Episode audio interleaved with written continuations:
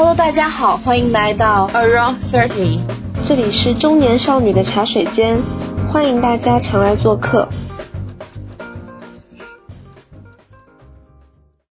Hello，大家好，欢迎来到播客，我是 Fleur。今天呢是我特别一个非常特殊的一期，然后现在呢我跟 Around Thirty 的主播小洋人一起坐在小宇宙的上海的录音棚里面，然后我们还有一位飞行嘉宾查查，然后我们三个呢一起串台，然后想聊一聊关于女性、关于自由职业者的一些话题。小洋人，你介绍一下你的播客吧。好，谢谢福尔的邀请。呃，其实 Around Thirty 它是一档聚焦三十岁左右女性的谈话类节目。那我们在这档播客里主要谈论女性的爱情、职场以及生活。嗯，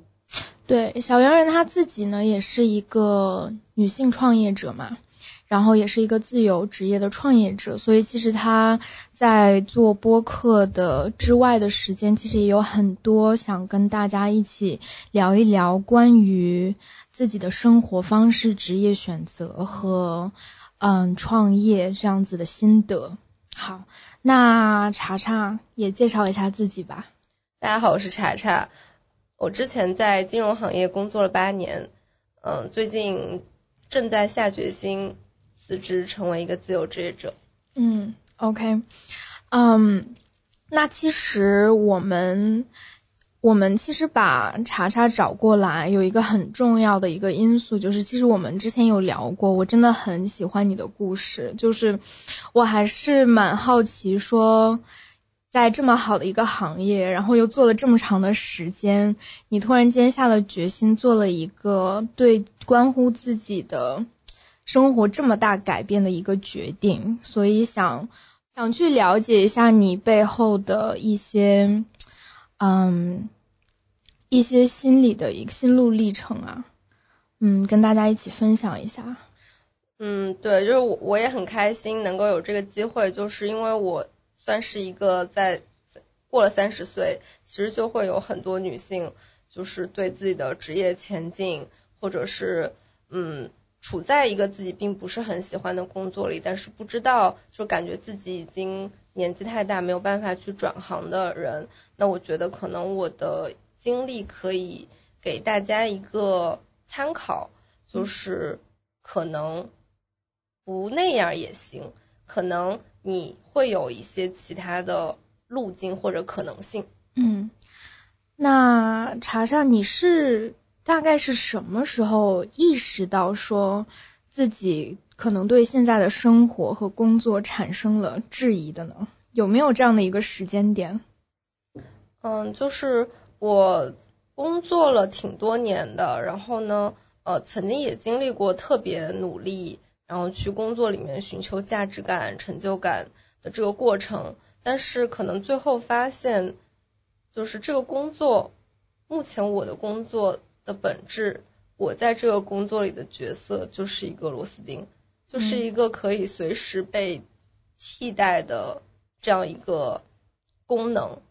嗯，我觉得可能在工作的前几年，呃，我的这个收入相对来说比较高，它可以填补这个意义感的缺失，就是我可以不用去追问这些意义，然后埋头工作就是为了挣钱嘛。但是我觉得在在工作进入了呃比较靠后的。阶段，你没有办法停止去追问自己，就是我现在做这份工作，我到底是为了什么？然后，嗯，就是我可能，呃，之前感到不开心的时候，我就是会忍耐吧。然后有一段时间就发现我的，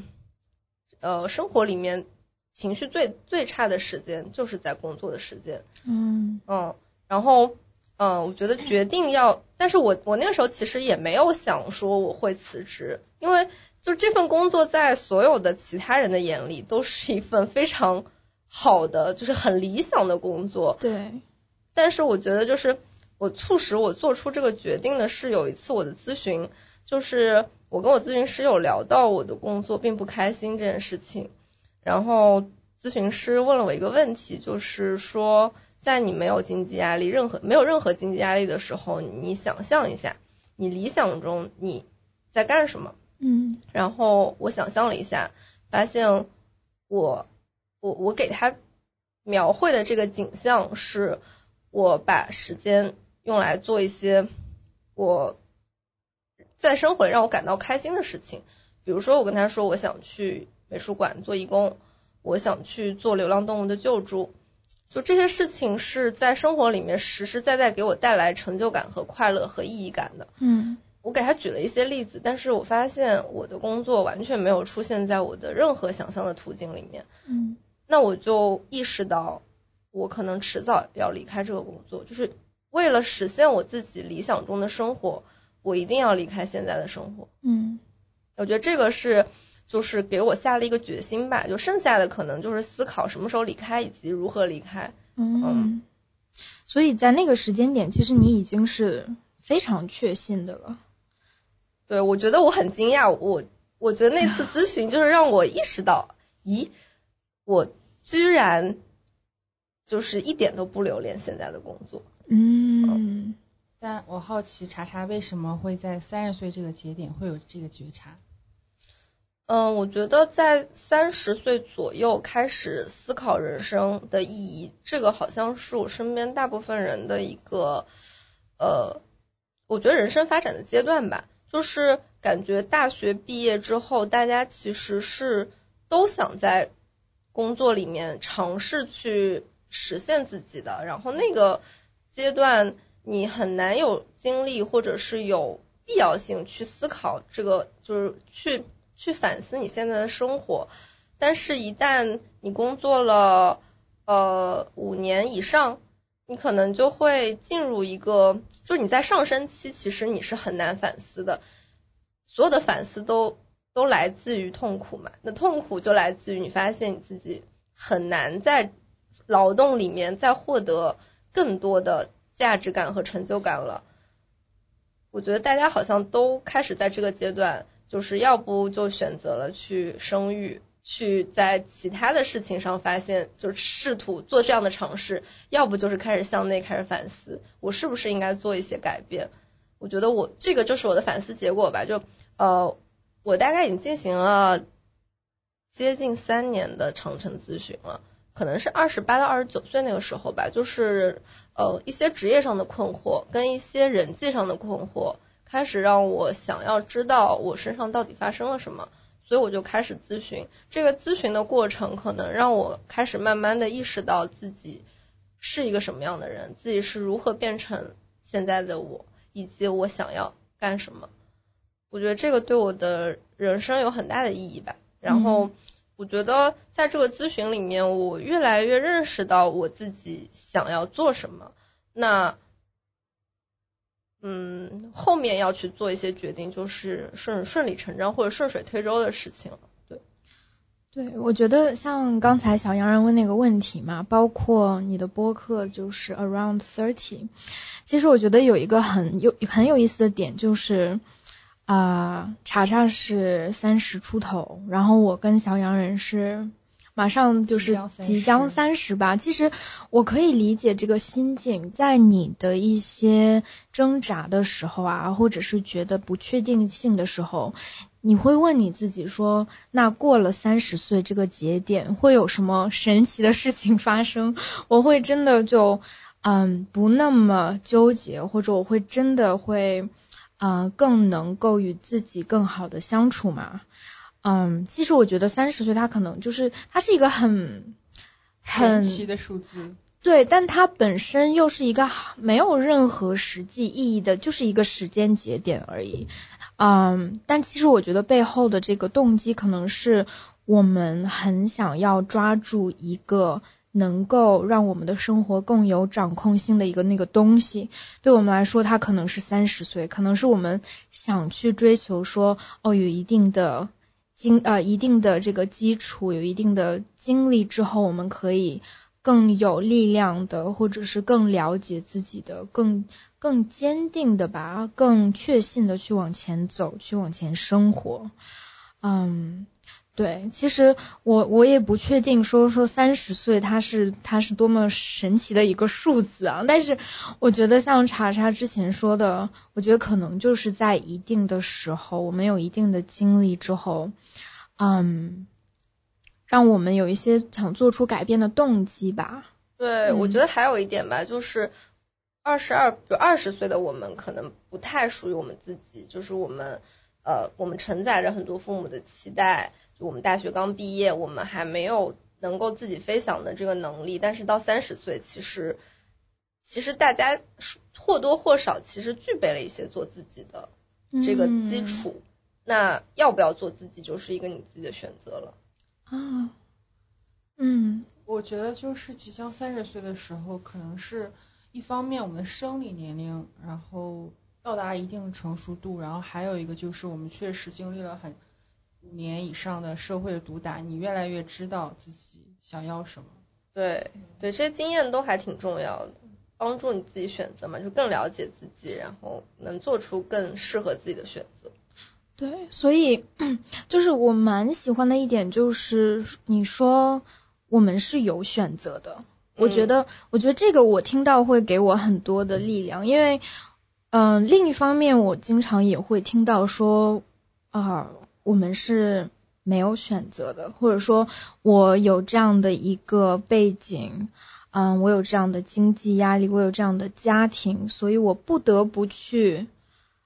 做怎样的工作，我不得不去进入怎么样的关系，或在那个时候，我其实就会问问我自己：说是所有的人都有选择吗？还是只有一少部分？嗯。怎么说比较有可能比较幸运的，或者是比较有那种所谓的特权的人才能去做选择。所以当你说说，当你有这个，当每一个人都有权利去做那个选择的时候，我觉得我听到就是觉得我还是蛮同意的。这也是我一个思考的一个事情吧。嗯，对于这件事情，其实我最近也有一些思考，就是。我觉得自由其实还是让人恐惧的，因为我现在 就是在我决定了，可是我还没有做这个决定。对对，然后在我就是真正要去实践自己的这个选择的时候，我觉得非常的害怕，就是生命不可承受之轻。对，真的是这样。就是我觉得自由的重量比我想象中要大很多。就是大家其实并，我觉得要去承担属于自己生命的责任，其实是一件。压力非常非常大的事情，真的，我非常的同意。对，所以说我觉得就是没有勇气做选择也是可以被理解的，真的是这样。嗯，我觉得可能是因为之前你的金融工作是属于你的一个舒适圈，但是你现在要跳出舒适圈外，所以你有一定的恐惧是很正常的事情。对，对于来说是另外一个新的世界，真的就是那种踏入一个我完全不熟悉的世界，然后我也不知道，我我说实话我不知道未来会怎么样，而且我我其实会预想我自己会过得很辛苦，嗯，对，然后我我觉得有一个事情，不一定要点进去啊，但是我觉得这个事情我我还挺想聊一下，就是我我想到的是，我未来跟我身边的人说我好累啊。然后我身边的人会跟我说，这都是你自己的选择。这件事情让我非常恐惧，你知道吗？就是就大家不理解你的痛苦，大家会说都是你自己选的这条路。就是我觉得很多人他不敢做选择，也是怕被这样说。因为我我以前从来没有把自己置于这种环境的，就是可能性嘛。但是一旦我现在设想了一下，我就觉得哇，好孤独啊，好可怕呀，就是我很害怕。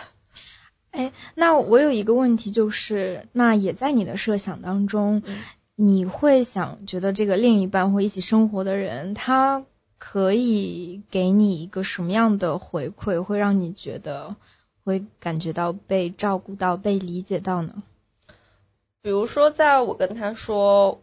我很痛苦、很累的时候，我可能会希望对方说，即使。就是首先，其实每个人的生活都还挺辛苦的，就没有人的生活是容易的。其次就是，嗯，我觉得就是抱抱我吧，就是看到我的痛苦，嗯，就是肯定我很辛苦，嗯这件事情，就肯定我的感受，嗯，然后，嗯，而且我觉得就是，嗯，其实就是痛苦，其实还是能够换来一些东西。就是想一想自己为什么当时要承受这些，我们的目目的是什么？这些、嗯就是这条路虽然布满荆棘，但是它的前方是什么样的东西？是是一个你很想要的东西。我觉得这个这个途径还是很鼓舞人的吧。对，就嗯。其实你知道你很痛苦，是因为你自己做了这个选择，但是你同样呢，希望你身边的人能够能够支持到你，而不是说啊，你你你的痛苦不要来找我，因为我没有替你做选择，你自己去解决吧。对，对。你说的很对，就是我觉得，嗯，希望身边的人能够支持我走这条荆棘路，嗯嗯，而不是说去责怪我现在的痛苦，都是因为我自己的选择。对，其实最近我跟小洋人我们也有聊过这个问题。其实自由职业者或者是创业者是一个非常非常孤独的一群人，就是他们的社会支持有可能是非常非常少的，然后他们一个人承担着所有的不确定性和压力，然后可能很难找到跟他们处境又完全一样的人。所以在这个时候，他们有可能是非常孤立无援的一群人。嗯，然后因为小洋人你自己也是有一个一说是有一万个，差不多一万家的呃自由职业者、创业者社群。嗯，你觉得根据你自己的工作经历和对这样人的了解，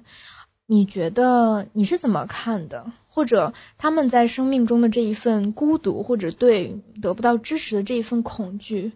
嗯，在做决定的时候，想要进入这样生活的时候，嗯，你你会你会怎么想这件事情？我刚才还想跟查查说，我觉得自由职业者就是，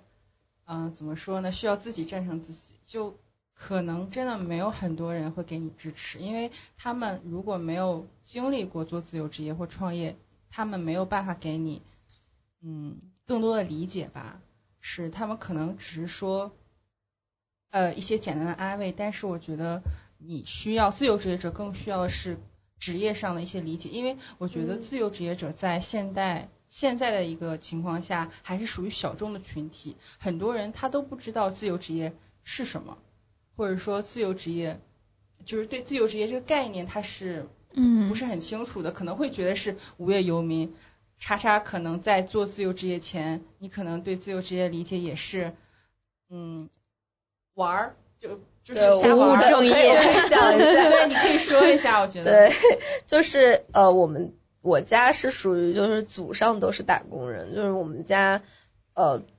从我外公外婆、爷爷奶奶那辈开始就是上班的，就没有从来没有人是做生意或者是不上班的。所以我以前对自由职业的感觉，就是如果有一个人他的比如说资由资料里面他写着自由职业，那么我可能就会觉得这个人是不是没有正经的职业，或者是哦，就不好意思说我那个没工作了，我啊，对对对对对，然后我失业了。对对对，我身边的人讲到是就是一些自由职业者，可能就会说他在家，然后他也没什么正经事儿，嗯，就是会有一种这个人要不就特别有钱，要不就特别懒，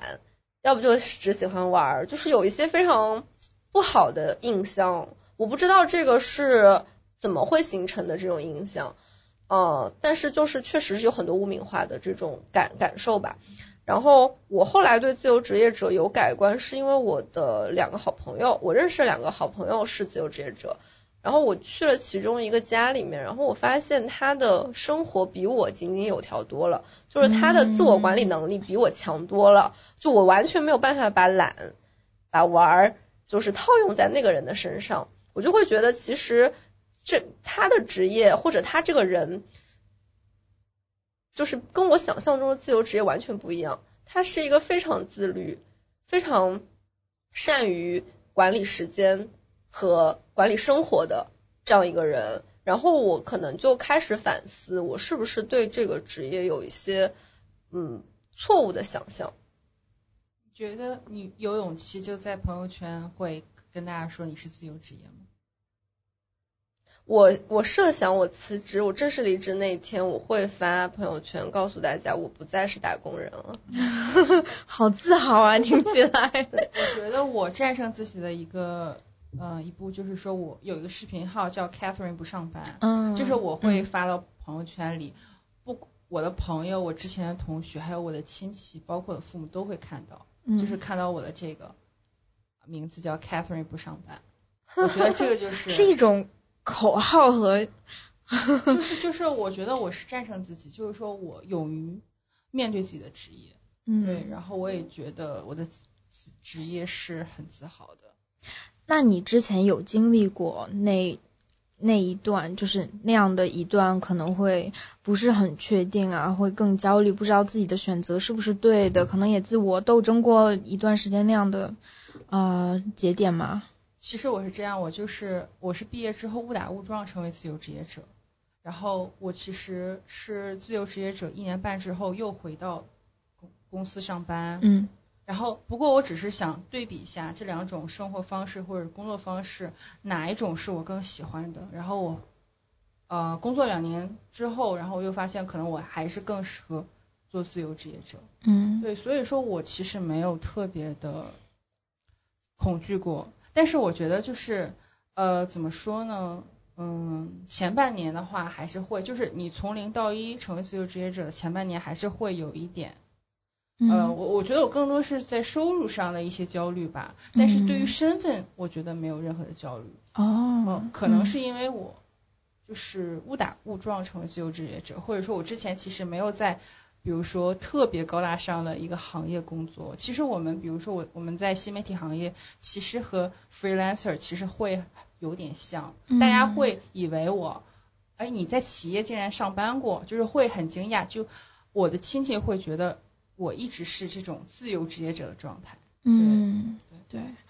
我觉得我我的这个坐班的时经历其实也不是很长嘛，但是其实，在全职上班的这个过程当中，在我脑海中出现最多的一件事情就是，你不管是在什么行业，你如果想去更了解它，想去呃积累更多的资源，人际上的呀，知识上的，其实是需要你付出精力和你的兴趣和你的时间的。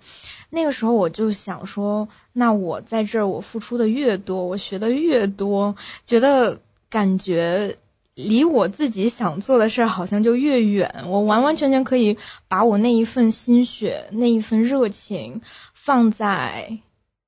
嗯，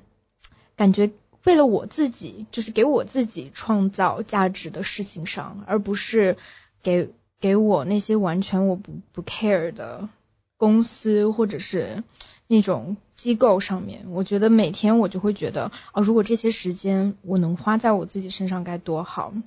对，就是我我我当时跟身边有一些朋友沟通，我我想去做，我想去学心理咨询，嗯我想去做心理咨询师，然后他们就会跟我说，那你可以兼职啊，你可以边上班摸鱼，然后边学啊，嗯，然后我就会觉得说，我现在最需要的是时间啊，嗯，就是我为什么要在上班这件事情上浪费我的时间呢？在这件我不想做的事情上花费这么多时间呢？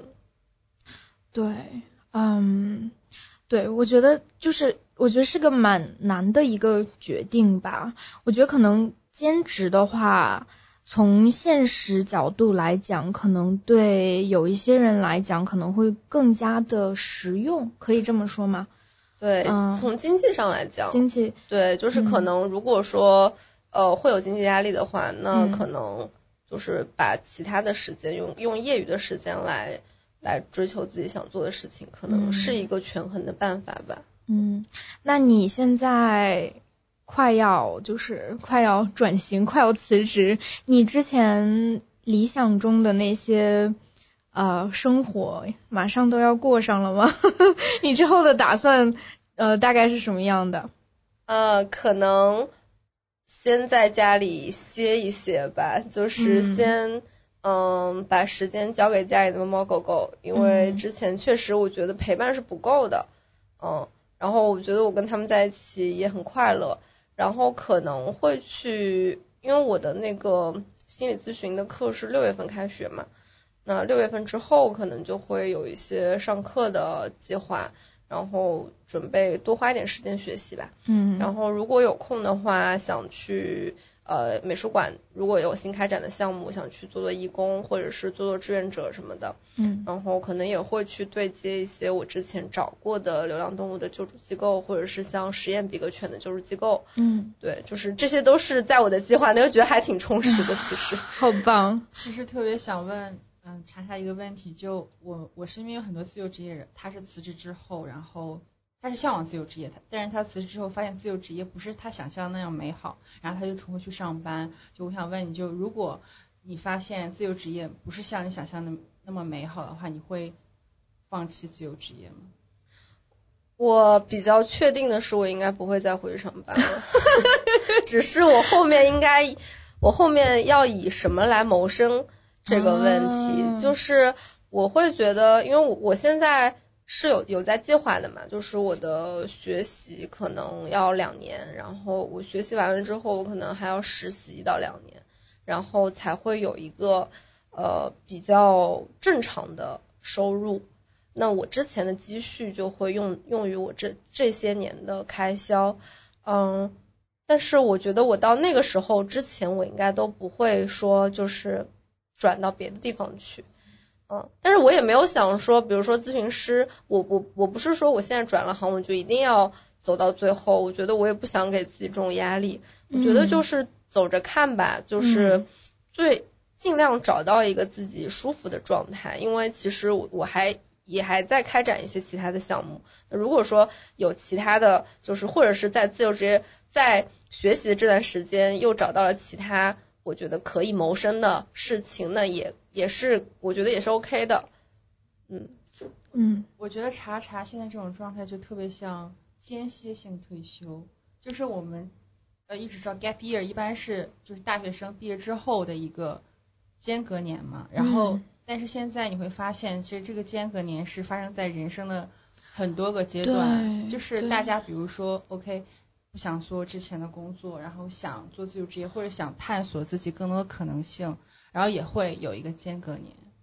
好棒！我觉得每个人都应该经常来一个间隔年。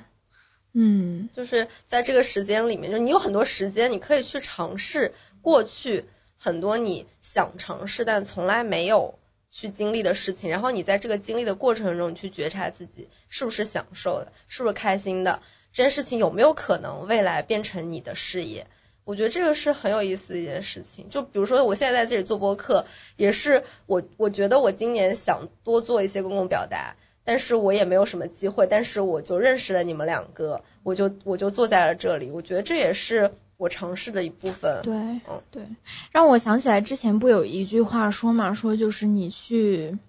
打压一个人最好的方式就是让他忙到没有时间思考，没有时间成长。我觉得这可能是很多人不得已，但是却存在的一种状态。对，嗯，对，其实给自己一个时间和空间去反思、去察觉，也是也是非常重要的。对，我就觉得千万不要呃因为忙而不去思考这些问题。嗯就这个可能就是传说中的用战术上的勤奋来掩盖战略上的懒惰。其实有很多 人就是在不停的就是做一颗螺丝钉的这个过程中，嗯，已经丧失了觉察自己的能力。对，对，所以我我是觉得，就比如说像一些什么冥想啊这些这一类的项目，大家其实是可以去尝试的。我觉得这些项目其实都是帮助大家换回对自己的觉察，嗯，不管是感受还是对很多想法啊什么的，我觉得这很重要。对。嗯，对，嗯，就是前几期在我的播客里，我有跟就是张海璐 Eric 聊过一些，他自己也是一个创业者嘛。然后其实谈到创业做这个决定的时候，这种大家所感受到的这种不安全感或者危险性，他说，就其实有的时候我们，呃，他说创业这件事情看上去很危险，但其实很安全。就嗯，但相反，就是你如果在那种不去思考、不去反思、做螺丝钉那个过程当中，看似很安全，但那个时候你才是挺危险的。其实，对，因为我觉得自我在这种过程中被磨损掉是一件很可怕的事情。嗯，而且我会觉得，因为上班太痛苦了，所以大家都会。不自觉的去麻痹自己，告诉自己我挺开心的，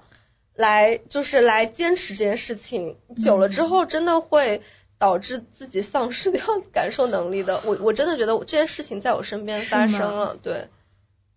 我觉得我们三个的价值观还是挺统一的，就是上嗯，#hashtag 去上班很痛苦。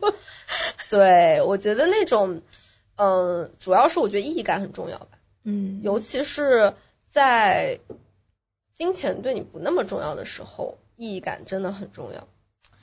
哎，我很想聊的一个话题就是，我们可以聊一下金钱对你来说重不重要这个话题吗？其实我经常看到，嗯，外面地铁上啊，小姑娘手机壳上一夜暴富，这个那个。其实我，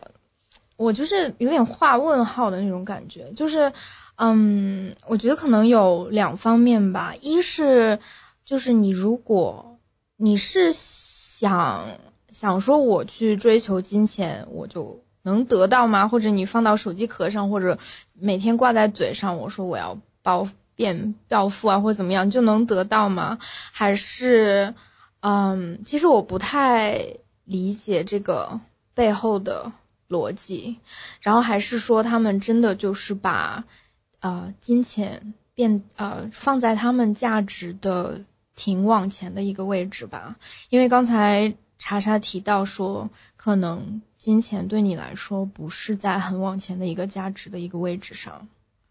嗯，我觉得这是一种焦虑。嗯，我觉得这是种焦虑的体现。嗯，对，就是大家也不知道他们要什么，所以就会很容易被裹挟。嗯，被消费主义裹挟。嗯，就我觉得，呃。我作为一个曾经也被裹挟过的人，我当时的心态就是，我也不知道为什么，但是我要买这个包，就是好像大家都有，我工作又这么辛苦，那我就要买这个包来犒劳我自己。嗯，其实这也是一种洗脑，嗯，就是这也是商家植入在你脑子里的，你要买一个买一些贵的东西，你要拥有这些东西来犒劳辛苦上班的你，可是拥有这个包又。怎么能抚慰到我呢？我后来发现，我我的快感就是我下单的那一秒钟，嗯，这个东西拿到我手上的时候，我已经不喜欢它了，嗯，然后我就会觉得很愧疚，就是我在看到家里面有很多我根本没有背过的包，我觉得非常愧疚，就是我觉得我又不喜欢它们，我又不会在使用它们的过程中产生一些真正的满足感，我为什么要去？拥有这些东西呢，就它它生产出来，就我我觉得很浪费。嗯嗯，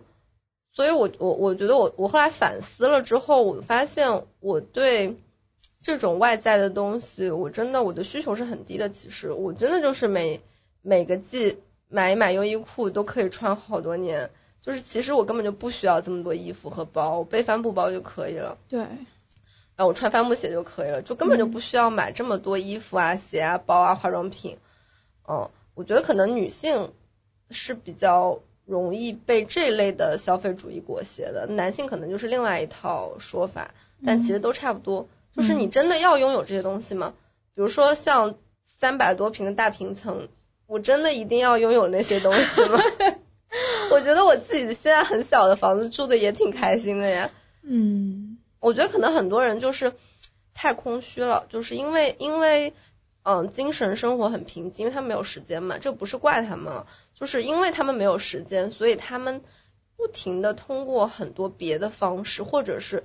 随随着这个消费主义的博主流来填补他们这个空虚的心。但是实际上他们会发现这个东西是没有尽头的，永远没有尽头。它只会让你的欲望越来越多，越来越多，然后多到你填不满，多到你刚刚好。非常非常费劲才能去够到的那个位置。对，就你有了三百平的大平层，你还可以有一个大别野 大别野，对 对，所以这个永无止境的，这是真的是没有尽头的。嗯我会觉得对我来说，现在闲暇的时间会更重要一些。嗯嗯。那小洋人呢？你觉得金钱对你来说 重不重要？我觉得就是说，用金钱你买到不管是大别墅还是大大别野豪车，我觉得就是什么时候是最快乐的？我觉得是将要买的那时候是最快乐。你买完之后，可能你应该是隔一段时间你就这种快乐感会消失。你要去买一个新的，对你去买一个新的，它没有办法给你源源不断的幸福感还是满足感。嗯我觉得还是创造价值会让我更有，就是根据我的经验，就创造价值还是更有。让我觉得更快乐、更幸福。虽然我嗯没有赚很多很多钱，我也没有钱现在买奢侈品、大别墅，这个那个，但是我就觉得我很幸福、很满足。我觉得金钱是手段吧，它可以帮我继续创作，继续帮我去。我觉得更快乐的是，比如说我们的。社群的小伙伴会给我一些正反馈，比如说，因为我们的社群他成为了自由职业者，他获得了时间和地理自由，我觉得这些才是我的高光时刻，而不是金钱。嗯不是金钱是我的高光时刻，就是，嗯，我觉得大家可能在工作中寻求的更多是成就感吧。嗯金钱可能对于我来说是最，嗯，最不重要的一个事情。对，对我我我现在我觉得我最快乐的时候，要不就是我做了一件很有价值感的事情，我帮助到了别人；要不就是我跟一些人形成了连接，我们我们的我们的精神在某一刻交汇了，我觉得那一刻是非常非常快乐的。嗯。要不就是我跟我们家狗狗在一起，嗯，要不就是我跟我们家猫猫在一起，要不就是我在弹琴的时候，嗯。就是我觉得要不就是创造了什么东西，嗯，要不就是跟小动物在一起，就是这种这种快乐是非常可持续，然后环保的。对对，因为就是我之前分享过的那个欧文亚龙的那个《直视骄阳》那本书嘛，就是其实从存在主义的视角，其实去讨论死亡啊，讨论生命有限。其实它很有意思的一点就是，当我们的生命即将走向尽头的时候，你可能会去回顾自己的一生，可能会。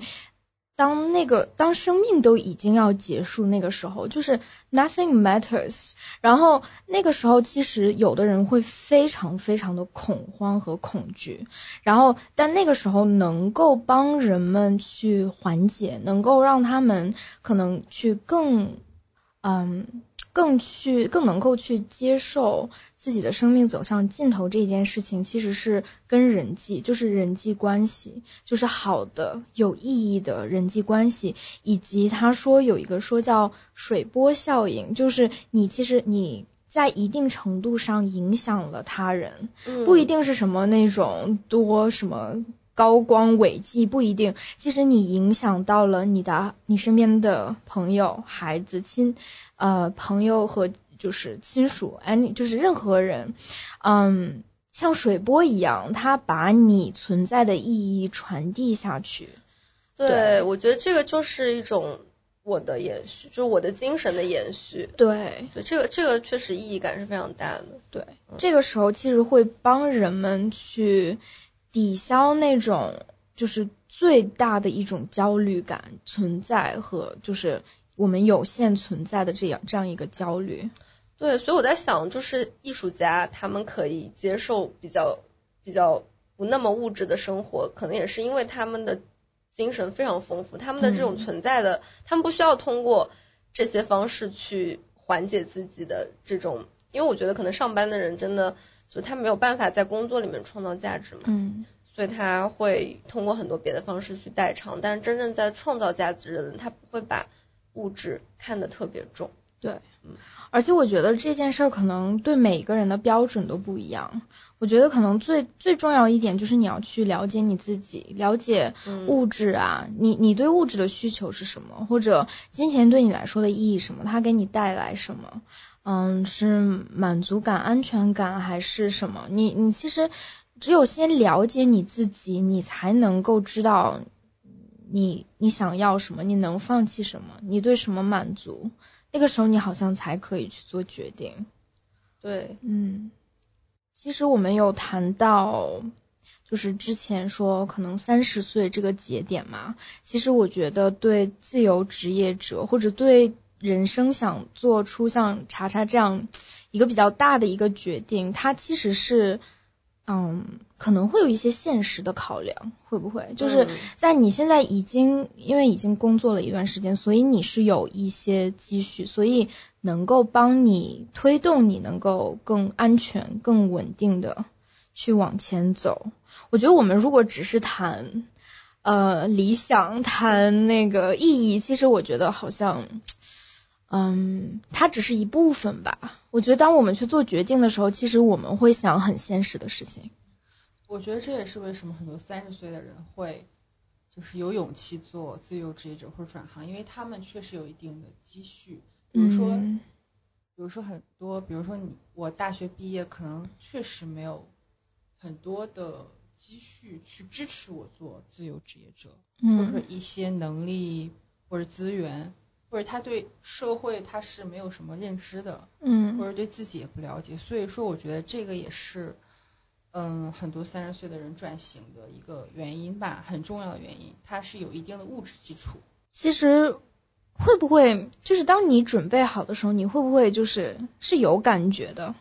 我觉得这个不存在准备好这件事情，准备好，说真的不存在，因为。即使是现在，我都会觉得我完全没有准备好。但是我会觉得，如果我现在不去做这个事情，那我永远都不会准备好。嗯，对，因为我之前有个咨询师聊过这个问题，他会跟我说，自由都是相对的，没有没有百分之百的自由，就是你一定会牺牲一些东西，或者是你一定要去把这个权衡给做了，就是不存在说。到了某个阶段，你会觉得你没有经济压力。我觉得经济压力是永远存在的，但我觉得就是一个一个一个度吧。就是在我发现我好像不需要有太高的消费的时候，嗯，我会觉得说，那我可能就有这个基础去做这个决定。然后我看了一下，就是差不多我自己其实算是安全感比较低了。我留了两年多的，就是不吃。就是呃不是不吃不喝没有就是没有任何的收入我都可以生活的，并且照顾我家猫猫狗狗的的积蓄。哇，你是非常严肃认真的算过这件事情？哦，我我我上我周末在家算，然后发现还挺就是我不吃不喝，但其他的就是我的一些必要开销。加在一起，然后猫猫狗狗要吃要喝，猫狗的标准最好不要降低，嗯，要吃罐头，对。的情况下，其实这个开销还是蛮大的。所以就是这个，嗯，一方面我觉得算出来这个东西是让我安心的，就是我会觉得也就是这样嘛，就是我自己的标准是可以降低的嘛。那另外一方面还是就会觉得还是，等下反过来说，应该是一方面我会觉得这个数额其实不小，比我想象中的要大。我会觉得有一点害怕，但是另外一方面，我会觉得哦，那只要在这个之上，那就是相对来说安全的。因为我自己每天做饭，然后不买衣服，因为我的衣服完全够我穿五年了。就是我自己不去做什么特别大的额外的开销，还是可以支持的。就是这件事情比我想象中的难，可能，但是也没有那么难。嗯嗯嗯。那在做这个计划的过程当中，你或者你们两个吧，你们会考虑到说以后会不会结婚啊、生子啊这些，或者这样这样的事情，你们会考虑过吗？好像没有，没有考虑过，没有考虑啊。OK，我觉得遇到能理解我的事业的男性还是挺少的。嗯，对，因为。我觉得大部分男性还是更会，比如说质疑你说你为什么不去追逐金钱之类的，就比如说找那种高大上的工作，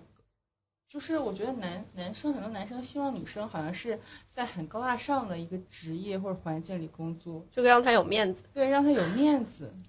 啊，我觉得不只是男生吧，我觉得你可能出去就是社交的时候。可能嗯，听到别人说说他有一个怎么样光鲜亮丽的工作，然后我觉得，但我觉得有有一个点就是，他们希望对象在一个很高大上的工作是公司上班，但工资没他高。这个好扭曲。对，就是因为我经常被说你收入太高了，男男生都就是会觉得有压力。哦，像我这样的也找不到对象。那这可能是一个说辞，这是真的，真的真的这是真的，这是真的。哇，这是真的。哦天啊！就我我我觉得我换种方式表达比较好，就是我们行业的很多比我收入更高的女性，她们就是像我的话，因为我也不是很积极，所以评价我的机会也不是很多。但是我身边一些很优秀的，然后高收入的女性，在非常积极的找对象的时候，这个就是她们的一个缺点。是一个经常被拿出来说的缺点，就是收入太高了。对，所以我感觉男性好像就是需要你有一份体面的工作，但是你也不要，你的光芒不能盖过他。我会觉得 会有一点点这样子。天啊！嗯，我觉我觉得自由职业者或者创业者，他们就是是一种不稳定的状态，不管是收入还是业在事业方面。所以说，男性一般他会。想说，比如说他想进入婚姻，他会希望女性是一种稳定的状态。哦，对对对，稳定也是一个很重要的，这个很重要。这个父母也很在意，然后就感觉父母对你婚姻的唯一想象就是，呃，也不对，父母对你事业唯一的想象就是稳定，就你不要给我搞这些幺蛾子，就对。我觉得就是我是 all in 我的事业里，我觉得就是说我基本上每。分每秒都会思考自己的这个事业方向往哪里走，或者是下一步怎么办。所以说，我很难有精力分出给呃男人或者是 以后的孩子。我觉得这是一个问题。嗯，对，所以说我觉得很可能遇到的基本，要不然他在自由职业，他也在创业。我觉得这个比较合适。对他可以理解你，你们是同频的，对他可以理解。你的事业，或者说他支持你的事业，嗯，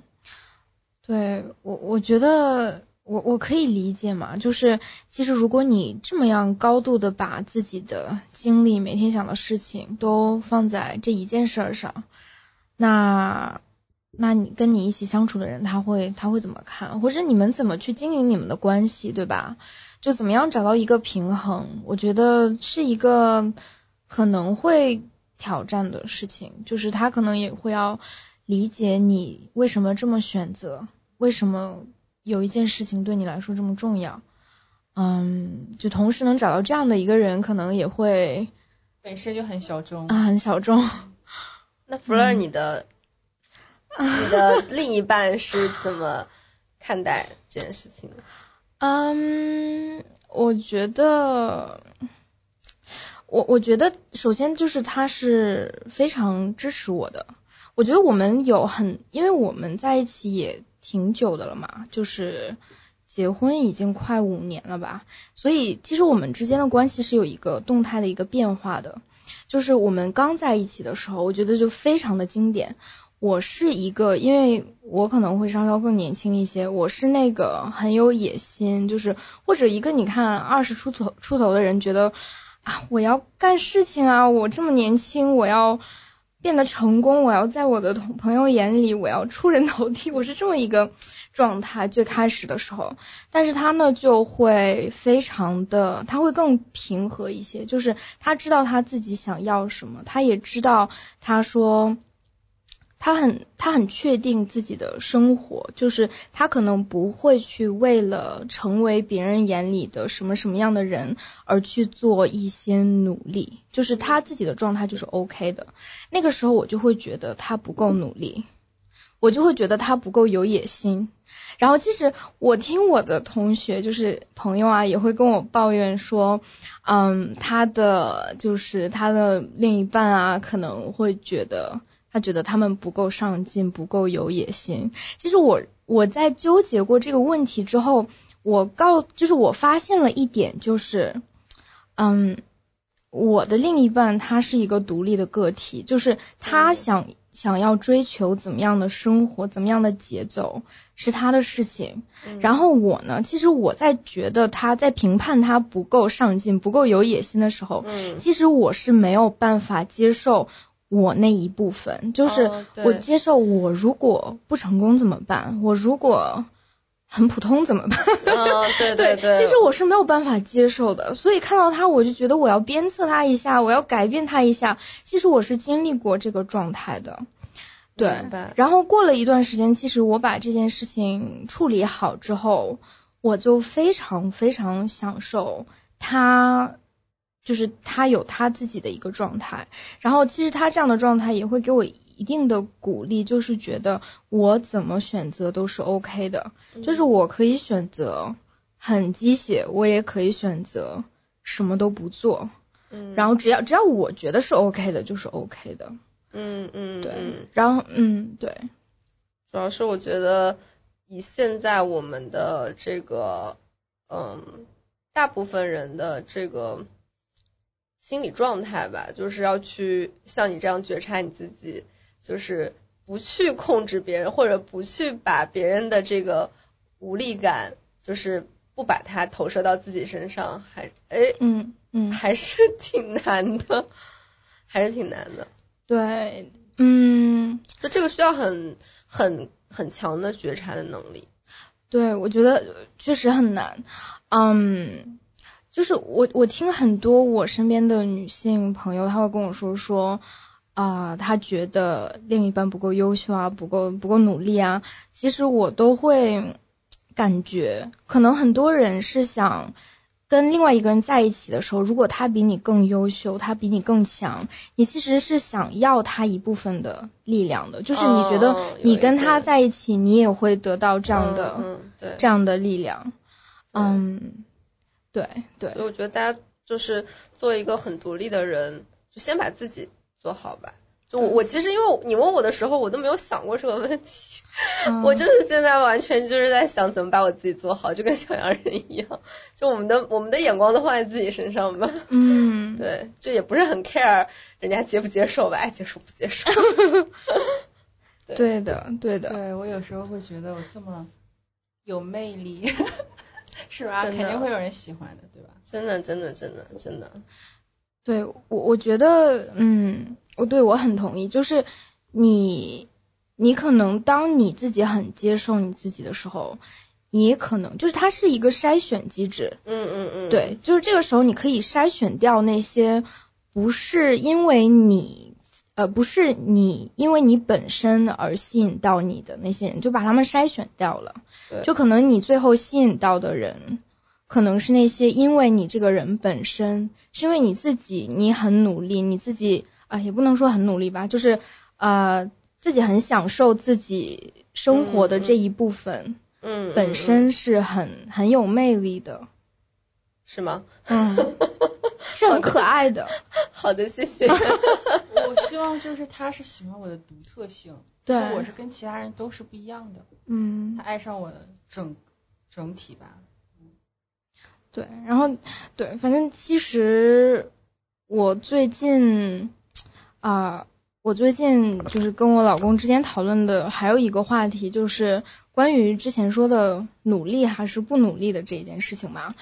我觉得我们现在的一个机制，可能是因为你自己做自由职业，你自己去判断说你每天做多少是可以的，或者你努力多少是算好的。嗯，甚至有的时候你的很多努力是看不见任何结果的，嗯，或者它只是你在像小杨之前说的，说你其实每天从从早到晚都在想一件事情，就想怎么把它呃去给它办办好，怎么怎么给它进展出来。其实这也是努力，这也是你在你头脑里面去想说我要怎么做。嗯，其实你很难去划定说你努力多少是 OK 的。但是我现在可能能预测出来，就是我可能会知道我哪一个点要做什么事情，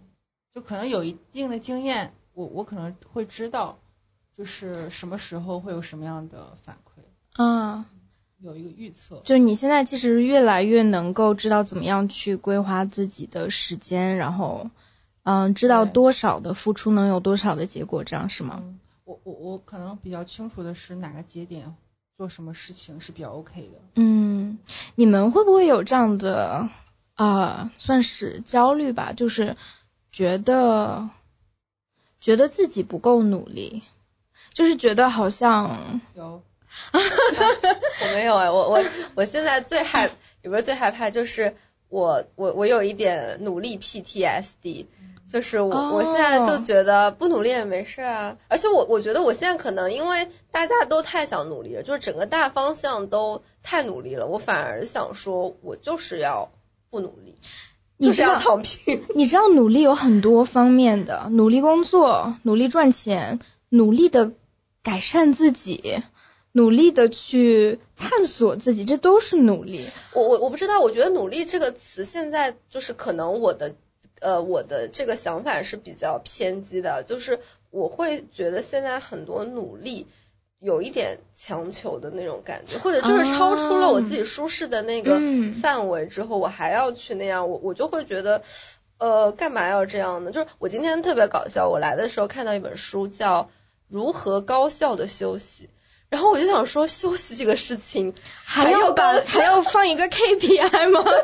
就是连休息都要高效，就是这个大家是不是有一点太？好累啊！对，就是你真的能休息吗？然后关键就是我后来又想了一下，这个可能是一种营销的 slogan，就是啊如果说就是现在这个大家都在特别高效、特别拼命、特别努力的这个潮流里面，如果你不打上这个营销的这个手段，可能大家就会不吸引大家。但是你现在发现，哦，原来休息也可以很高效，嗯我可以把更多的时间用来工作，用来努力，那就很吸引人。可是我会觉得这个。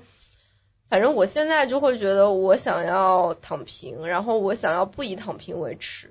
对我我我其实非常同意，就是之前也跟其他的嘉宾聊过提起过，就是嗯，我不知道跟我们的文化有没有关系啊？就是假如说在我们的这个文化框架当中，如果你说人人往高处走，我要变得更好，我要变得更好的自己，我觉得这都是可以，就是一定会收到鲜花和掌声的。嗯嗯嗯嗯对，但是其实这也是一个，就是我觉得像你说那种，就是带着一定强求的一种一种努力，所谓的努力吧。其实我觉得不管是工作还是你每天的生活，我觉得我们都至少在内心上需要给自己一个我可以不努力的一个选项，就是不以不以它为耻。嗯，我觉得我也没有完全做到。嗯我觉得我现在是在努力拓展自己的人生边界，就是比如说我现在在做自由职业的事情，那我可能过五年后可以做别的事情。我觉得我在努力做这个事情。嗯，嗯但是在实际的日常的生活中，其实不是在勉强自己的状态。是，嗯对，我觉得还是要以一个自己比较舒服的步调去做一些进进步，其实不是坏事。嗯不知道我找到自己的平衡点吧。对对对对，你可能到那个点，觉得自己压力太大，你可能就觉得还是放松一点。对对对，我觉得觉察还挺重要的。对，嗯如果连进步都不想呢？我觉得也没事啊，就是我我我我我当时看那个亚龙的书里面有一个特别灵魂的拷问，就是、啊是什么在进步？为什么要进步？哎，那个话是什么来着？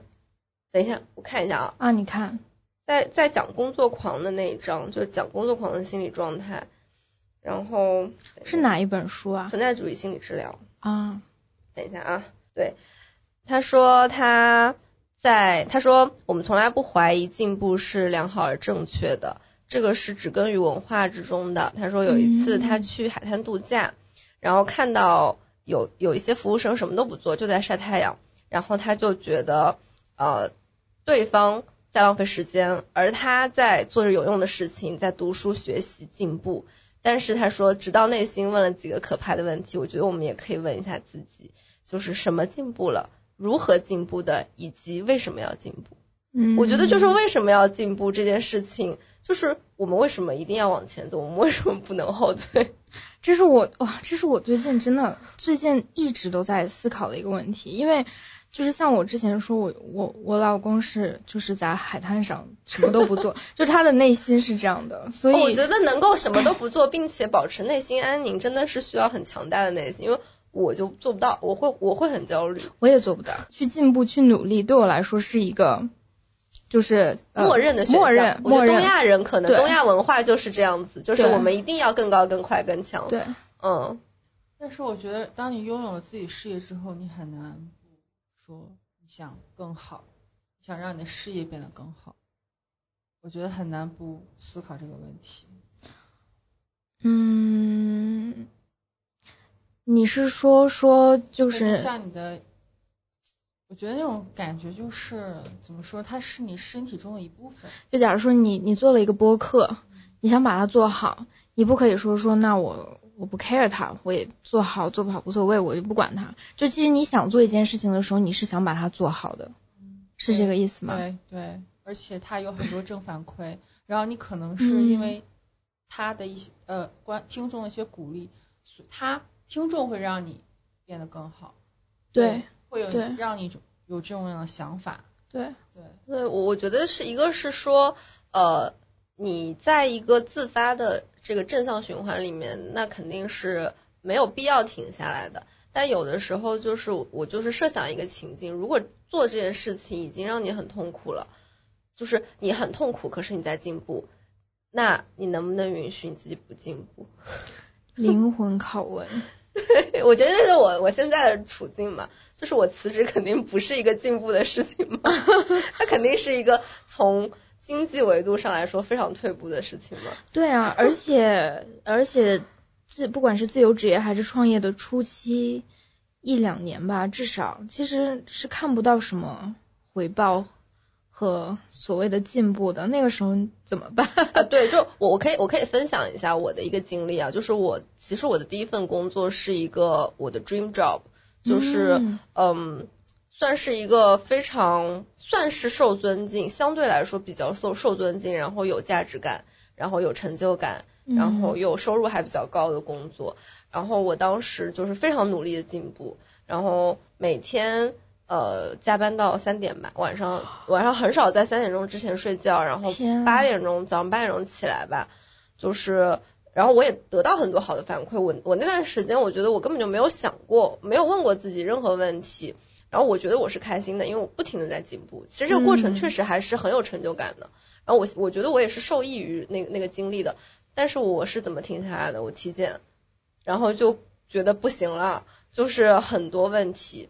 哦然后那个医生就问我你能不能不焦虑？然后我发现我根本没办法停止，我没有办法。你能不能不焦虑？对，他说你再焦虑，你的这个什么淋巴呀，还有什么地方就很容易有结节。对，然后哦反正就各种问题吧。然后我当时就是促使我辞职的，就是我我想了一下，我觉得还是命重要，嗯 其他东西都没有命重要。对就是我现在还挺庆幸，我当时因为这个很重很重大的事件。导致我做出那个决定，就是我不进步了。我要我我其实我的职业算是在一直在往下走的，就是真的吗我的第一份工作绝对是我的职业高光点，哦就是它是一个最能够接近财务自由，所谓的财务自由的那种工作。哎，我靠，我这么讲会不会被人肉？就是觉得你凡凡尔赛，对我 你已经凡尔赛好几次了。大家如果能到听到这儿，剪掉，剪掉，请剪掉，请把凡尔赛的部分全部都剪掉。对，然后我我我是真的在选择，就是不去不不要那样，不要那样，就是我一直在退步。嗯哦，其实我觉得能够允许你自己退步是一件非常非常勇敢的事情。就我觉得当时其实我没有那么高的觉悟，我就是想活下去，就是求生欲。然后我就会觉得，如果当时不是这个求生欲，可能我还在很痛苦的做那个第一份工作，因为就是就他没有办法停下来。嗯，对，就你一旦进入一个温水煮青蛙的过程，其实你还蛮难逃出来的。我我是觉得还蛮危险。对。但现在相比你现在的生活，跟你当时的生活比起来，那开心幸福太多了。对啊，我 觉得狗狗给我带来的快乐根本就不是什么疯狂工作，完全不能比。那个成就感算什么？就是那些外界的评价，Who cares？嗯嗯，就真的 Who cares？嗯嗯。你你你觉得你们两个觉得这个不在意外界评价这一件事情，会随着你的经历和年龄的增长，越来越容易做到吗？会，我觉得我是在，其实我还挺早的，我是二十五岁之后就不在意别人的评价。那你很厉害。哎，你是怎么？就是我觉得还挺难的，就是我觉得，我觉得很难。我觉得国内对女性的这个。呃，规训其实就是潜移默化，就是让你必须要在意外界的评价，就他会有很多外界的压力压在你身上。就是我觉得你能展开讲讲你的心路历程吗？我我觉得就是说，我是我是这样，我是本科是学的是金融，其实我硕士学的还还学了会计和管理。其实我正常来说应该是进入嗯券商行业，或者说，但是我现在身边的朋友同学都是在。四大也好，券商也好，所以说我觉得，我我真的不知道为什么，我觉得我内心有种力量吧，就是我坚定，我觉得我现在走的路是适合我的，是对的。我觉得我做金融可能没有办法让我，我我我首先我不喜欢金融行业，我不适合做金融行业，我觉得我做金融行业不会快乐，我也不会就是做到顶尖，所以说我觉得。就想了些这些，我就觉得我很坚定走现在的路，嗯，所以我不 care。哎，我觉得你的家庭环境是不是很宽松啊？就是从小到大你不宽松，不宽松。就是我我父母还是很就是觉得还是希望我去，比如说做大学老师，去国企这种。啊，我觉得好神奇啊！因为但是我很坚定，坚定到把他们都洗洗脑了。好厉害！对对对对对，好厉害。就是还是内心有种力量吧，就是你二十五岁的时候，我就会发现，就那些好像就是像泡沫一样。其实，或者说我我理解到，比如说我做金融行业，那我做到最顶端会什么样子？我可能就没有办法靠自己的能力做到最顶端吧，这是我对自己的自我认知。最顶端的金融行业会会是什么样子啊？给我们就是我觉得科普一下。我我我不知道，三百平的大平层，然后在里面做什么？就是我觉得可能就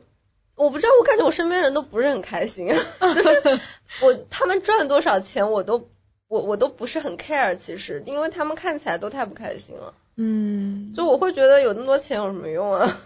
就是。你没有那种，因为我感觉大家都处在一个非常焦虑、非常不满足，就是获得了一个成就，马上就要靠更大的成就来填补的这个状态，就是跟我买包一样，获得了一个包，马上就要看下一个包，那你的人生就永远不是在一个满足的状态呀。嗯嗯，所以我不羡慕他们，我觉得钱。有那么重要？完了，不要灵魂拷问，剪进去就不要剪进去。我觉得很多人他是以为钱很重要，因为他没有别的，对他没有体会过那种特别有成就感的那种过程吧。对，很多人是活在别人的观念里。对对对，哎，就是你刚刚说的那个不在意别人看法，就是我我是觉得我我是有一个很明显的，因为我以前就其实就是那种。很普通的女孩，就是特别努力，想要让别人看到我，然后在在小团体里面，就是不敢去反驳别人，不不敢去与人交恶，不敢去，就是就会有一点被欺负，也会忍下来那种，就是希望大家觉得我很 nice 的那种人，会被喜欢。对对对对对，特别希望身边的人能够喜欢我、认可我、表扬我那种。嗯，但是。我就是觉得，我可能就是在二十九岁的某一个时间段，就是觉得我要挣脱这种枷锁。嗯，就是我我我觉得，如果在那样的框架里，我一点也不开心。嗯嗯嗯，然后嗯，就决定要去挣脱这个枷锁。然后我发现突破了之后，就 who who who tm cares，who cares，就真的是 who cares 的状态。嗯，就是。我觉得获得自己的主体性是一件特别重要的事情，嗯，就是不在意评价，相当于就是我掌握了我是否能够开心的这个能力，对，就是主体性。我会觉得主体性有一点点像是一棵树在树林里，你风怎么刮我都站在那儿，我不倒，就是我不需要你来成就我什么东西，我自己可以成就我自己。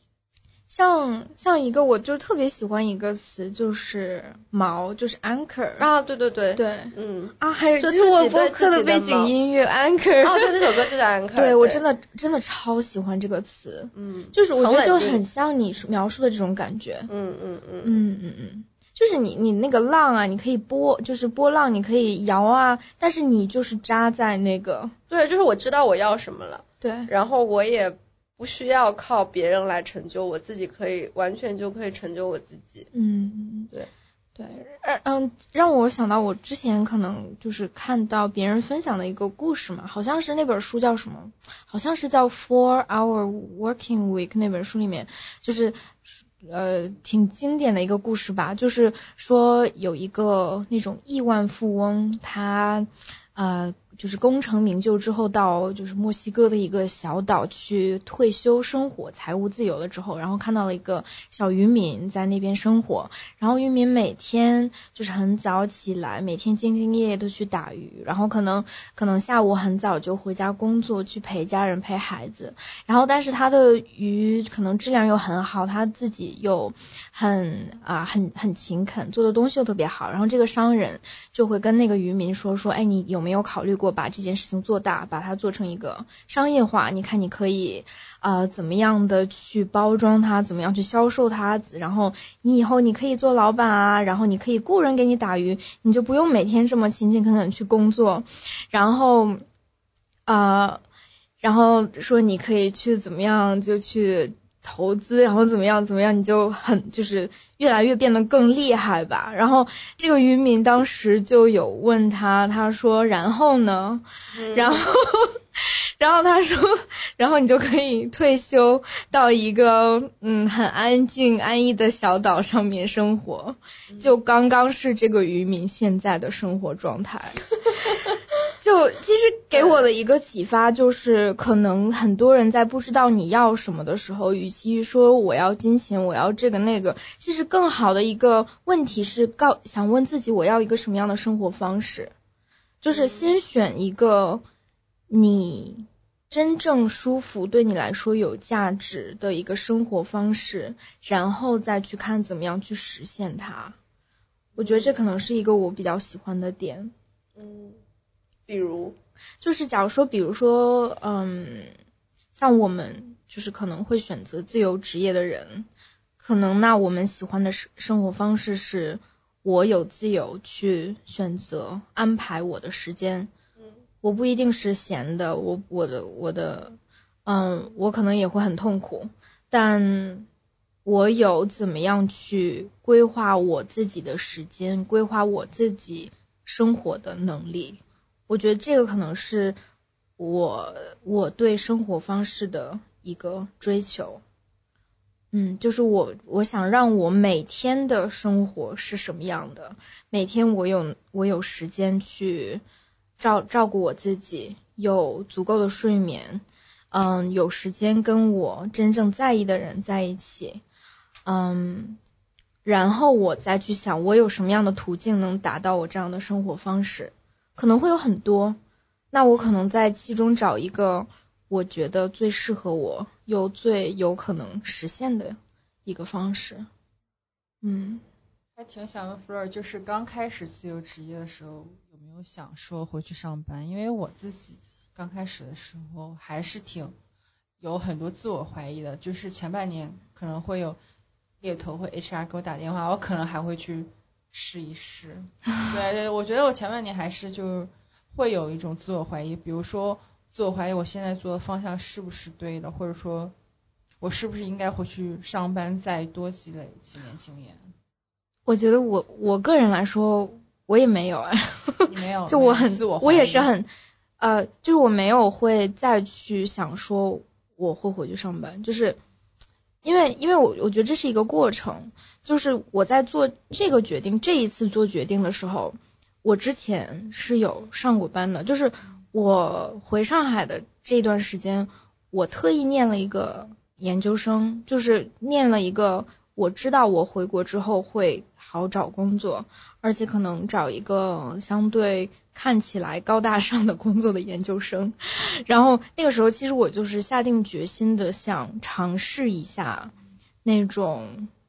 所谓的都市丽人的生活是什么样的，就因为很好奇嘛，别人能做我为什么不能做？那个时候就真的下定决心要这么做，然后也找到了一个。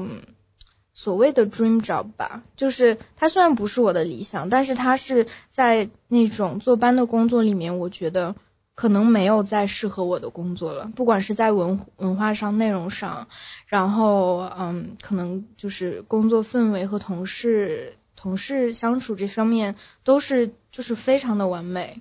嗯。还有像职业晋升啊，各种就是发展空间，就是都很完美，嗯，但是在那个情况下，我又觉得非常非常的不舒服，就是也不能说不开心嘛，因为可能也没做那么长时间的积累到这个不开心，但那个时候其实我觉得像是一个像是一个实验，像是一个尝试，就是我觉得在做那个工作的时候，就是我。我是有一定的可可能有一定的，不管是潜意识还是怎么样，其实我是想尝试说，我可不可以像别人一样去工作，我是有这么一个目的的。然后我可能在那个时候也会跟我的同事啊、领导啊去讨论，去去去看他的生活，看可能看他的生活，也就是看我几年后的，就是我可以成为的一个生活。然后我发现。嗯，我根本就是也一样嘛，我根本都不想要，就是完全不想。然后那个时候我就就就很确信，就是如果我继续这么走，我会变成他们他们那样，就差不多是那样。那个时候我就很确信说，哦，那这个这个跟我之前想要的那个生活生活方式是越走越远的。然后其实所以在那个时候的这个决定，其实已经很挺确信的了。嗯，我觉得如果没有这一段经历的话，我我肯定不会这么确信。我我可能当就是如果当现在的工作自由自由职业的工作变得很难的时候，我可能会去怀疑我是不是不适合，我是不是做了一个不成熟的决定，我是不是不够了解我自己。嗯，但其实有了这一这一段以及我之前所有的经历加起来，其实是告诉我说，我觉得每一段经历真的都非常非常的。有用，就即使那个看起来毫无关联，就是，嗯，就是毫无关联也好，就看起来很无用的经历，其实在我今天看来，都也非常能够帮我做决定，帮我了解自己，就是每一段经历都都是非常的，就是珍贵的一种存在，嗯。所以你的经历成就了现在的你。对我，我非常认同，我也是那种走弯路的那种类型，但我觉得我的弯路都特别有价值。对，嗯嗯，你当时可能不知道，但是你回头看的时候，就即使看似就是很很无厘头，就是很不知道自己为什么要做那件事情，但其实可能你是有做那样的事情的一个动力啊。对对对，我觉得就是。其实我我觉得做任何决定，就很多人他不能做决定，他就是因为不够了解自己。嗯。但是这些经历完全就是我我我还挺鼓励年轻人多去尝试，就是要不管你喜不喜欢，你都去试一下。你试过之后，就是你在家里想是没有任何用的，就是要去尝试。对。试过之后，你多觉察，就知道你到底喜不喜欢了。所以我觉得这些时间都不是白花的。嗯。就是就在了解你自己这件事情上，任何的东西都是有意义的。对。对，完全同意。嗯，所以说很多三十岁的小伙伴，其实他们觉得三十岁以后应该稳定，很多人他就不敢去尝试。但我觉得我很佩服查查，在这个节点上你敢于去啊尝试自己，打破枷锁。我感觉就是我特别不认同的一句话，就是什么年龄该做什么事。就是我，我觉得我从小的时候接触了一个观念。我还我觉得可能对我来说影响很大，就是爱折腾的人一生都是要折腾的。就是我觉得我八十岁也可以 干嘛干嘛，就有很多就是五六十岁的人，就是觉得自己特别是爱艺术，去读一个艺术的学位。我觉得这些就是稳稳定，就是它不是一个。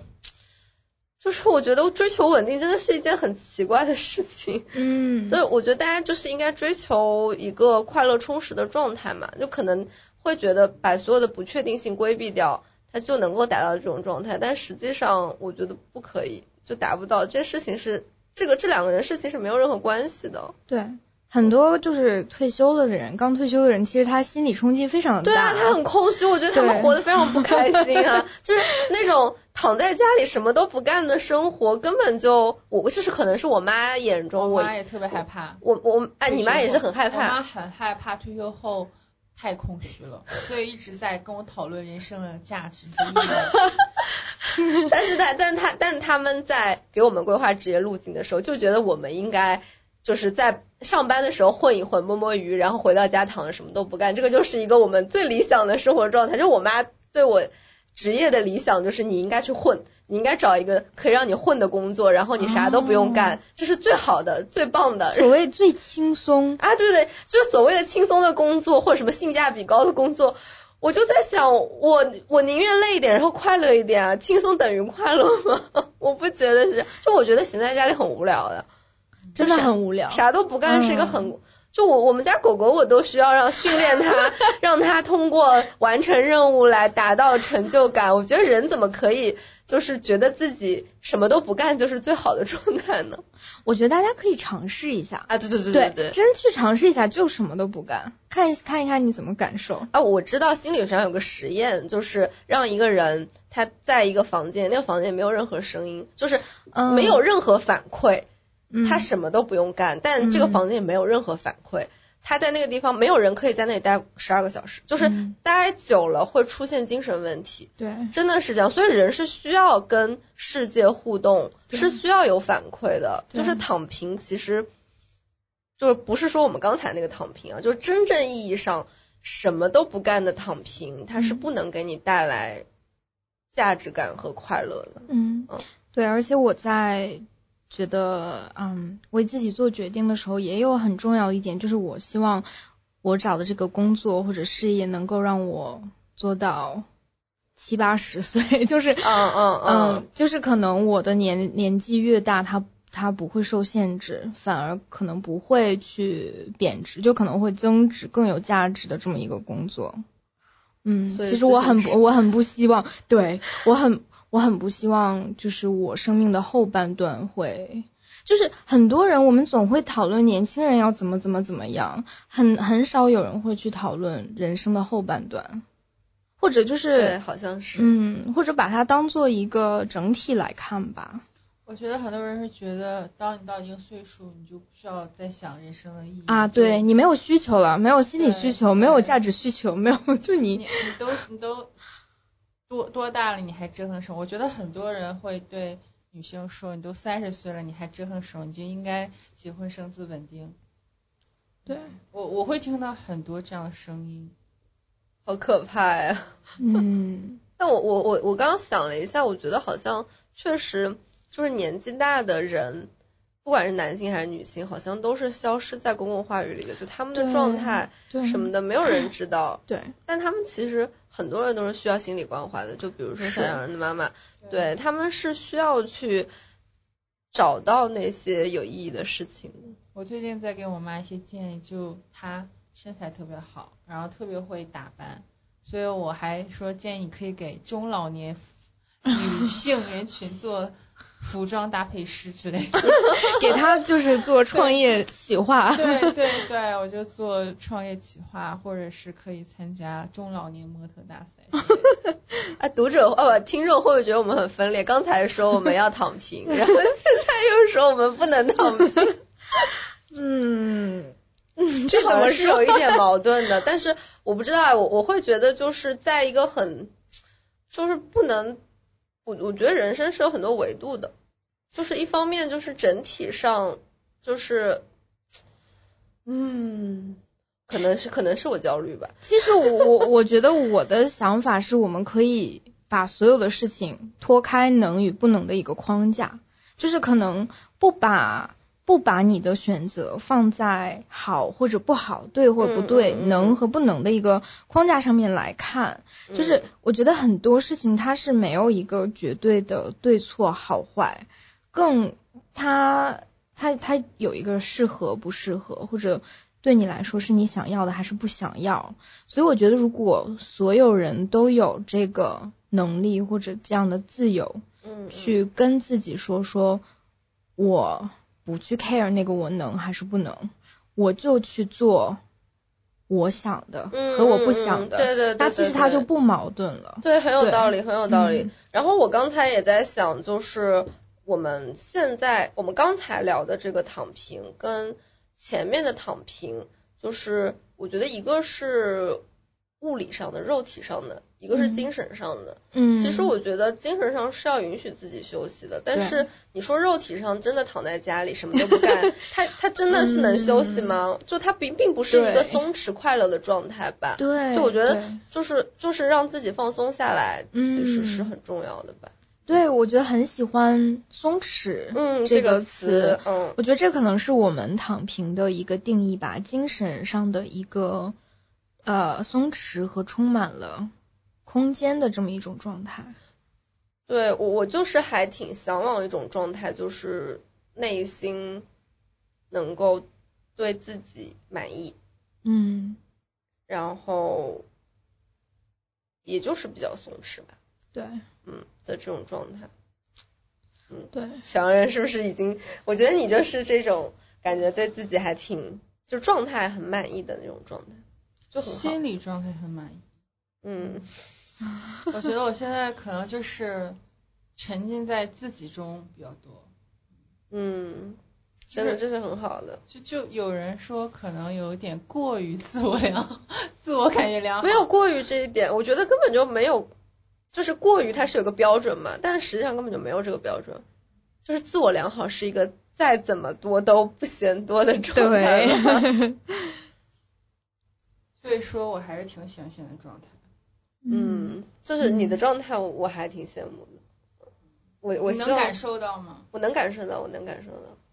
对，就是我觉得能量吧，就是我最近还在研究能量场这个问题。